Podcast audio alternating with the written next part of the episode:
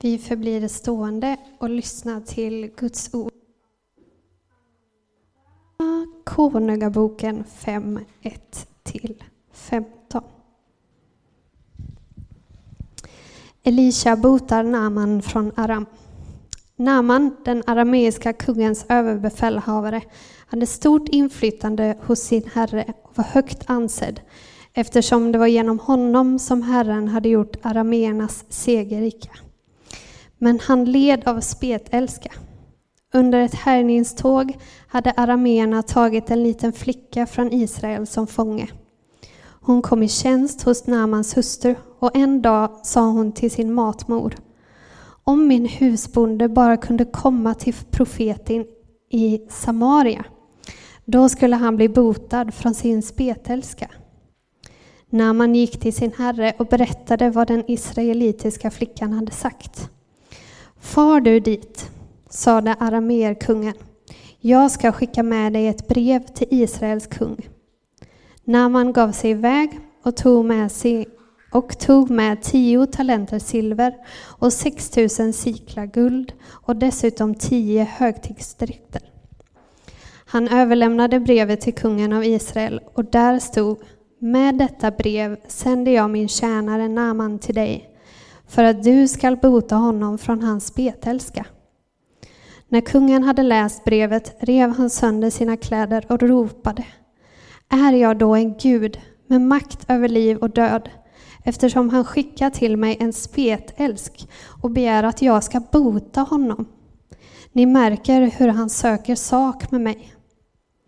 Gudsmannen Elisha fick veta att Israels kung hade rivit sönder sina kläder och han sände då bud och frågade kungen Varför river du sönder dina kläder? Låt mannen komma till mig, så ska han inse att det finns en profet i Israel.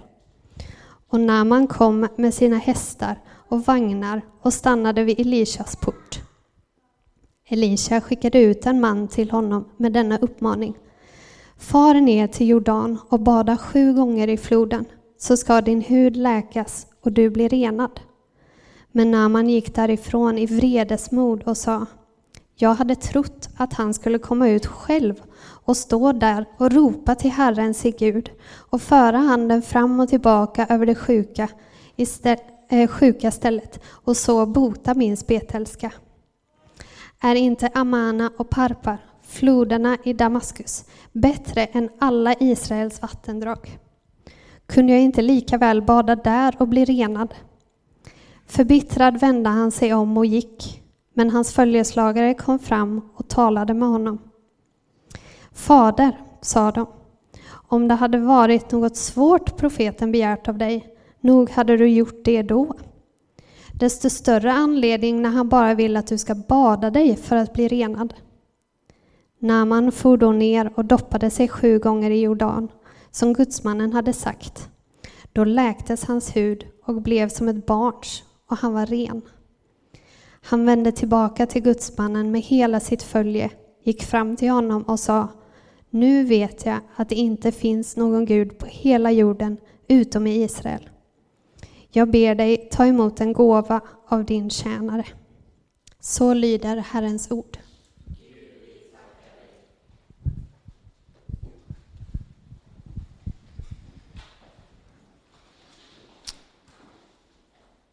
Det var ett långt bibelord. Tack för att du läste det. Ehm, det här bibelordet har eh, varit nära mig under många år. Eh, jag har eh, jobbat med migrationsfrågor de senaste åtta åren på olika sätt. Och när jag läste den här berättelsen så är det någonting som tangerar någonting som jag har relation till på något sätt och då blir ju oftast bibelberättelsen väldigt levande. Men om vi tittar här på bibelberättelsen så i redan första versen så berättas det för oss att Naman var dåtidens Syrien. Alltså det är Syrien vi pratar om här. Syriens överbefälhavare. Alltså det var en högt ansedd eh, man inom den syriska armén. Eh, och har man jobbat med migrationsfrågor de sista åren så har man kommit i kontakt med både Syrien och en del människor som har varit faktiskt involverade i den armén. Eh, och han var väldigt framgångsrik. Han har varit en dekorerad krigsherre, hjälte. Eh, och eh, han var ju av många antagligen väldigt högt ansedd. Han hade ett stort förtroende, högt anseende, var säkert älskad, hade säkert många mäktiga vänner, hade säkert stort inflytande.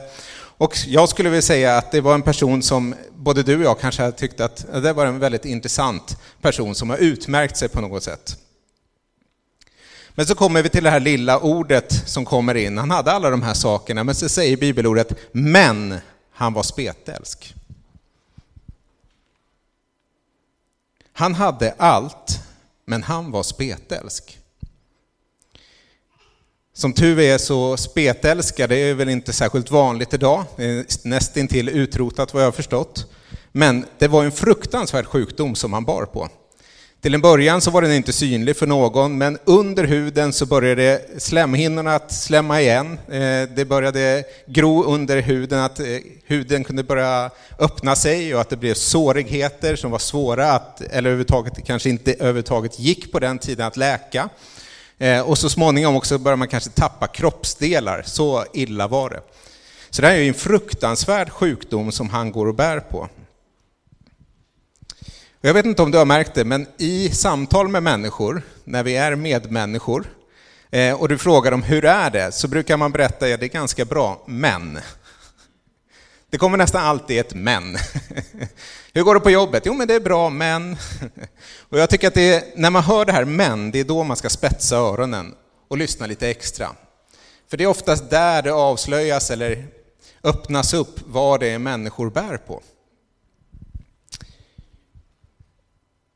Det behöver inte vara så att det andra inte är sant eller att det andra inte är viktigt, men det här männet sätter ändå fingret på någonting som är ännu viktigare. Jag skulle säga att Naman, han levde nog under skuggan av sitt män. Människor visste inte det, människor såg bara den här fasaden av en framgångsrik människa som hade allting lyckat och allting väl, precis som när du och jag tittar på sociala medier. Allting ser lyckat ut, allting ser väl ut, saker ser bra ut. Men därunder så tror jag att det finns ibland saker som vi försöker dölja, antingen medvetet eller omedvetet. Naman bär på en hemlighet. Han är spetälsk. Det jäser under huden på honom. Och om det här skulle komma fram så skulle det också förändra hela hans livssituation. I Israel var det ju så att om det var en person som bar på spetälska så uteslöts man ifrån samhället i stort. Man hade ingenting sätt att kunna råda bot på det här.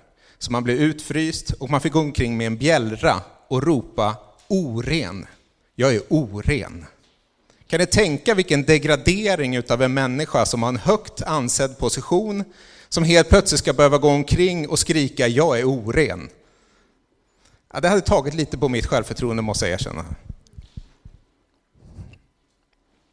Och skulle man komma i närheten av en människa som var det så var risken stor att man själv blev smittad och att man själv blev bärare på det.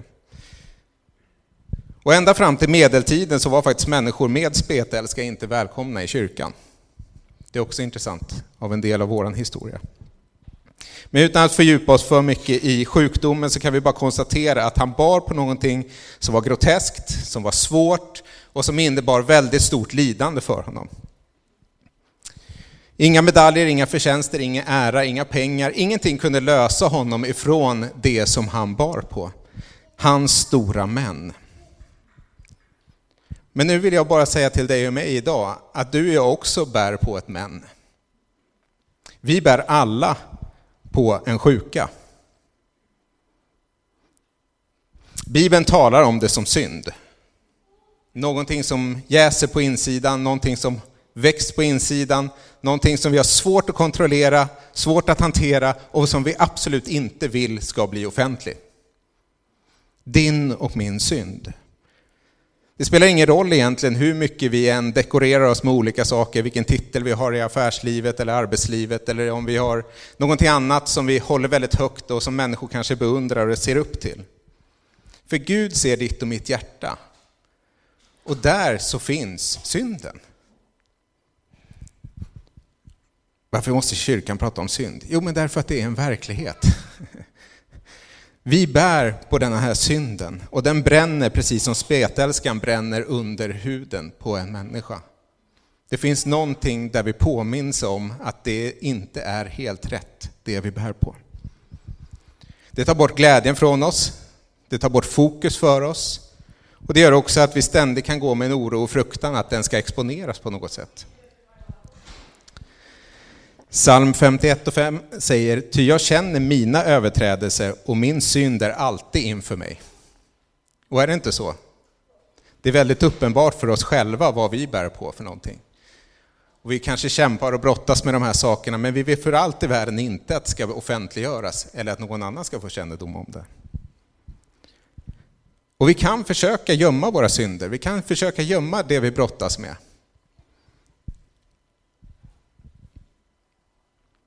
För synden är som en dåligt filter över en vacker bild. Allt ser bra ut, men det är någonting som inte riktigt stämmer. Och jag skulle säga, inte minst i vår tid så har vi så mycket att förlora på att inte vara i ramen, att inte följa det som den här tiden har satt upp som ett, någon typ av ramverk om hur man ska leva sitt liv och vad som är bra och vad som inte är bra, vad som är gott och vad som är ont och så vidare. Och det är en enorm börda att bära på. Och det är precis som för Naman, han bär på en enorm börda. Det finns någonting av smärta, det finns någonting av sorg, det finns någonting av uppgivenhet kanske inför det. Att jag vet inte, hur ska jag ta mig ur det här? Men Bibeln möter oss inte med fördömelse, Bibeln möter oss med förlåtelse. Det är det som är det positiva budskapet. Guds budskap är radikalt annorlunda än vad det budskapet du och jag kan möta av i den här världen. Det är därför Gud säger till dig och mig att bekänn era synder. Wow! Håll dem inte för er själva, försök inte gömma undan det, försök inte dölja det för allt. Ha någon du kan bekänna dig inför, inför Gud i syndabekännelsen, inför kanske en människa som du känner nära och som du håller kär och som du har förtroende för. Att kunna bekänna sin synd. För han ska förlåta er och rena er från all orenhet och ogudaktighet. Jag tror att är det någonting människor längtar efter idag så är det för att bli fri från den bördan man bär på. Jag har behov av det. Varje dag kan jag känna att oh, jag klarar inte av det här riktigt. Jag når inte upp till mina egna ideal och mina egna, min egen längtan över hur jag ska leva mitt liv och så vidare. Att man bär på det här med synden. Det är en ständig brottningskamp. Men att få möjlighet att lämna sina bördor och sin synd och istället ta emot Guds nåd, hans förlåtelse, hans frihet. Det är det som finns för dig och mig om vi vill ta emot det. Och det skulle jag säga, det är mer värt än guld, det är mer värt än en bra karriär. Det är mer värt än det som vi kan få ihop på den här världen. Och Gud tar det här trasiga, det smärtsamma och upprättar och helar det om vi ger honom möjlighet.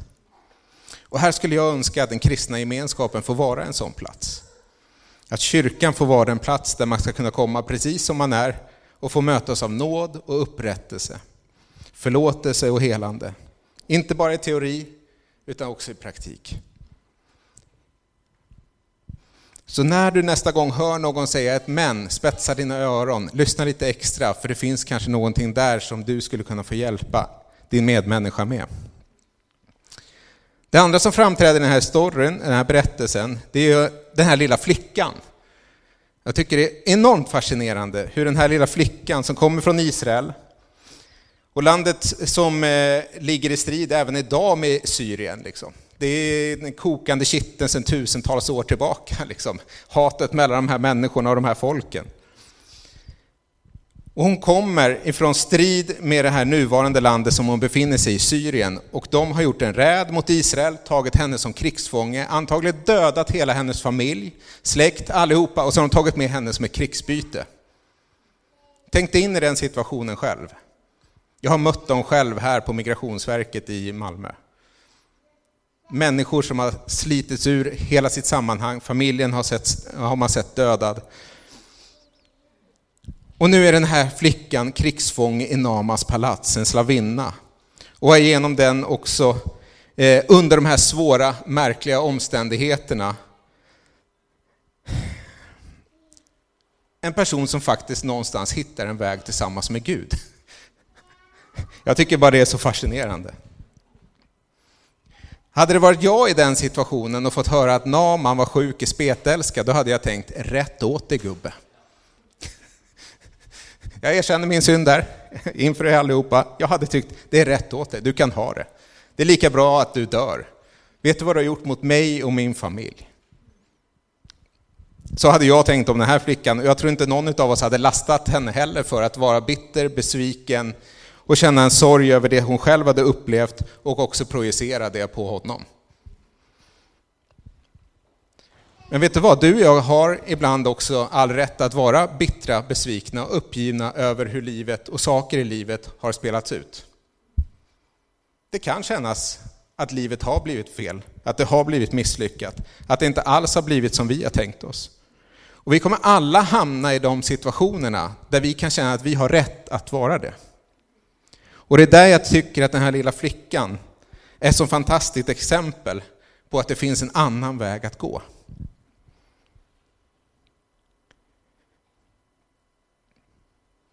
Den här lilla flickan, hon har blivit utsatt för trauma, svårigheter, befinner sig i ett främmande land, det är krigsfånge. Vi skulle kalla det för trafficking idag. Utsatt på väldigt många olika sätt. Och man ska ju ändå någonstans ha väldigt stor sympati för henne om hon vände den här ilskan mot Naman. Och det är därför jag tycker hon är så fascinerande och jag tycker det är så intressant att Bibeln ändå lyfter fram henne som ett exempel här på att hur hon, och det här står hela bibeltexten handlar om, hur Guds barmhärtighet uppenbaras för hedningarna. Förstår du vad starkt? hur Guds barmhärtighet uppenbaras för hedningarna. Ett folk som inte förtjänar det. Och vi kan absolut säga att Naman förtjänade det inte. Men Gud använde henne genom att hon öppnade upp för att Gud skulle kunna använda henne i den här situationen. Och det är det jag tror utmaningen för dig och mig är ibland. Vi kommer gå igenom svårigheter, utmaningar, vi kommer stå i situationer, arbetsplatser som vi inte tycker om och så vidare. Men istället för att alltid fly ifrån allting, tänka istället att Gud kanske har ställt mig här med ett syfte. Jag skulle säga 90 procent av gångerna så behöver vi bara stå kvar. Härda ut. Tro Gud om att Gud har en väg igenom. Att Gud har en väg igenom även fruktansvärda omständigheter. Att lidandet också kan få bli ett vittnesbörd för vem Gud är i de här situationerna. Som vi läser om så i Israel så finns det en man som har kontakt med Gud. Gud som kan bota spetälska. Jag tycker det är så spännande att hon säger de här sakerna, att mitt i sitt lidande ändå börja peka på att det finns en Gud. Det finns helande och upprättelse. Det finns goda nyheter för dig. Själv skulle jag nog tänka, är stämningen rätt? Är barnen snälla? Funkar det på arbetet? Då kan jag säga någonting om Gud. Men hur gör vi när omständigheterna är svåra? När jag lider? När det inte alls blir som jag tänker? Kan vi då fortfarande peka på Gud? Den här bibeltexten utmanar mig på så många olika områden. Men det finns ett ljus i mörkret, det finns ett hopp i det här svåra. Och det är det som hon pekar på. Den här lilla flickan har så mycket att lära oss. Om att förtrösta på Gud när saker och ting inte blir som vi har tänkt det. Det som är svårt för oss är att hantera de svåra omständigheterna i livet. När allting går bra, då flyter det på, då kan vi till och med vara lite snälla och ge kollekten och så kan vi peka på Gud. Men när det blir svårt, när omständigheterna liksom går in under skinnet på oss, då behöver vi lita på Gud. Bibeln är full av de här exemplen. Mose som hamnar i palatset. Det ser ju kanon ut för Mose. Men helt plötsligt så blir han en mördare, hamnar i utanförskap, tvingas fly. Det är ridå ner. Men till slut så använder Gud honom till Israels räddning. Samma sak med Josef. Jag har en dröm, det ser jättebra ut, det ska bli jättespännande, eller hur? Slängs i brunnen, såld, falskt anklagad, föraktad, bortglömd. Och så helt plötsligt vänder Gud situationen till att han blir en räddare. Och Josef säger ju själv det, att det ni menade för ont, det har Gud vänt till någonting gott.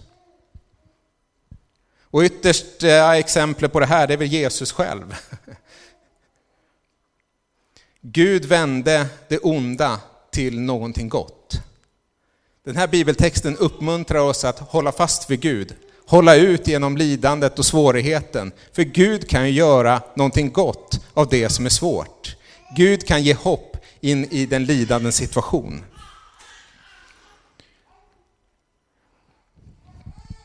Och du kanske befinner dig där idag, som den lilla flickan, att du känner att jag är i en hopplös situation. Då kommer det här ordet till dig idag och pekar på att det finns hopp. Det finns en väg framåt. Gud kan ju vända det mörka till att bli någonting gott. Du kommer inte befinna dig i den där situationen för alltid. Men du kanske måste gå igenom den för det som Gud har tänkt.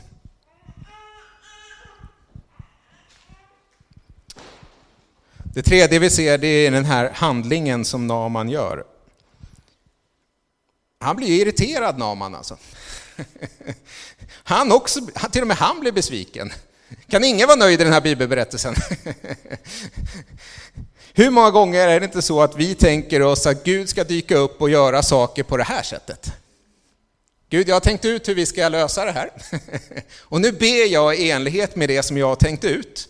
Och vet du vad Gud, jag slänger in det med fasta också. Jag böjer upp armen på ryggen på dig och tvingar dig nästan att göra min vilja, eller hur?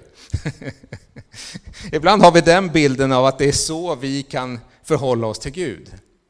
Bara jag bett tillräckligt länge, bara jag gjort tillräckligt mycket gott, bara jag gjort alla de här sakerna så kommer Gud göra på det här sättet.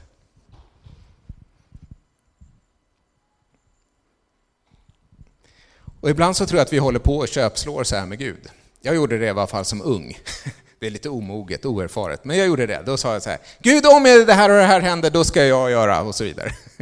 Och så insåg jag så här, men det funkade inte riktigt. Och så försökte man på nytt med något e- extra trick så att säga. Men det innebar ju att man hade en liten skev bild av Gud faktiskt. Jag var omogen. För Gud kan vi inte köpslå med.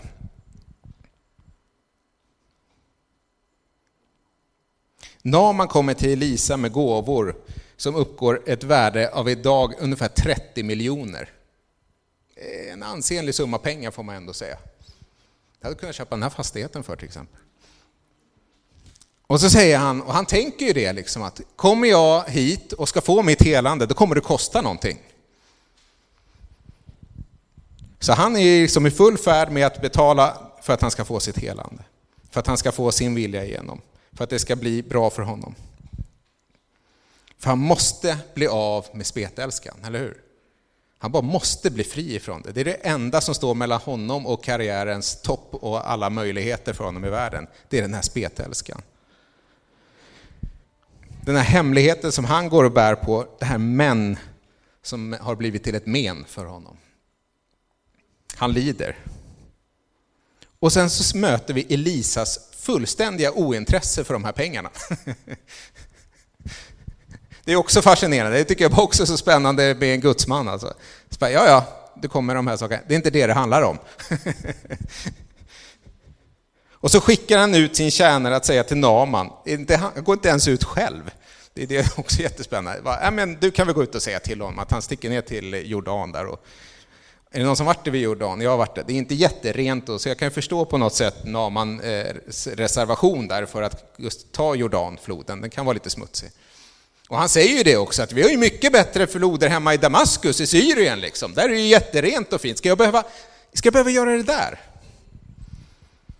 Och i vers 11, Naman blev arg och for sin väg. Jag tyckte åtminstone att han borde kommit ut och tala med mig, säger han. Jag hade ju väntat mig att eh, han skulle eh, stryka med sin hand över det sjuka stället och be Herren sin Guds namn. Alltså, han har ju redan målat upp scenariot som han ska bli helad på. Det är ju på det här sättet det ska ske. Jag kommer betala de här pengarna, han kommer göra sin hokus pokus och sen så är jag klar liksom.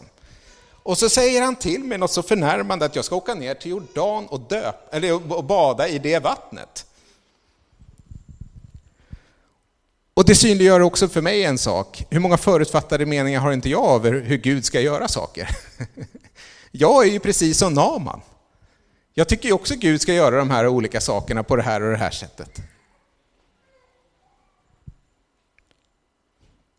Vi vill gärna uppleva de här blixtar och dunder och kraftfulla saker och det smäller och händer saker och Vilket häftigt vittnesbörd. I vers 15, men hans officerare försökte tala förstånd med honom och sa, om profeten hade betett, bett dig att göra något svårt, skulle du ha gjort det då, eller hur? Därför borde du också lyda honom nu när han säger att du ska göra något så enkelt som att gå och bada för att bli frisk.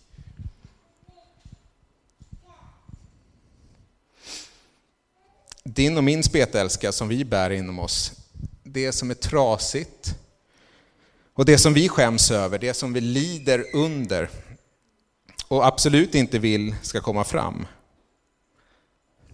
Det som äter upp oss på insidan. Den här oron som man går och bär på. Tänk om det här skulle exponeras, tänk om någon skulle få veta om de här sakerna. Din och min skuld, vår skam och vår synd. Idag ska vi utmana dig att vara som den här lilla flickan. Och berätta om att det finns ett hopp och det finns en väg som Gud har öppnat. Jesus föddes i en krubba. Han kom som den minsta av oss alla. Korsfäst på ett kors i skam och förnedring, naken. Vi läste barnbibeln häromdagen och så ser min son, han bara, är de nakna på korset också? det, han visar ju sina privata delar. Ja, det var skam. Det var skam. Men när Jesus uppstår igen, kraft och liv, så kommer han också med helande för var och en. Och det, min vän, det är en gåva. Som inte vi kan köpslå oss till, eller försöka förhandla oss fram till, utan som vi har möjlighet att ta emot. Genom Guds ord, genom nattvarden som vi ska fira om en stund, genom dopet, så har vi möjlighet att få ta emot hans helande. Därför vill jag säga till dig idag, du som är tyngd av ditt samvete, utav skuld, skam och kanske ångest. Idag finns ett ord ifrån himlen till dig. Det är att dina synder är dig förlåtna. I Faderns, Sonens och i den helige Andes namn. Och att du som lever i en knepig situation fylld av svåra omständigheter, så finns det ett ord ifrån himmelen till dig idag. Att jag vet väl vilka tankar jag har för dig. Jag har nämligen fridens tankar.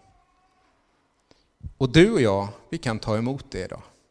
Vila och förtrösta på att hans ord är sant. Han ska fullborda sitt verk för dig. Amen.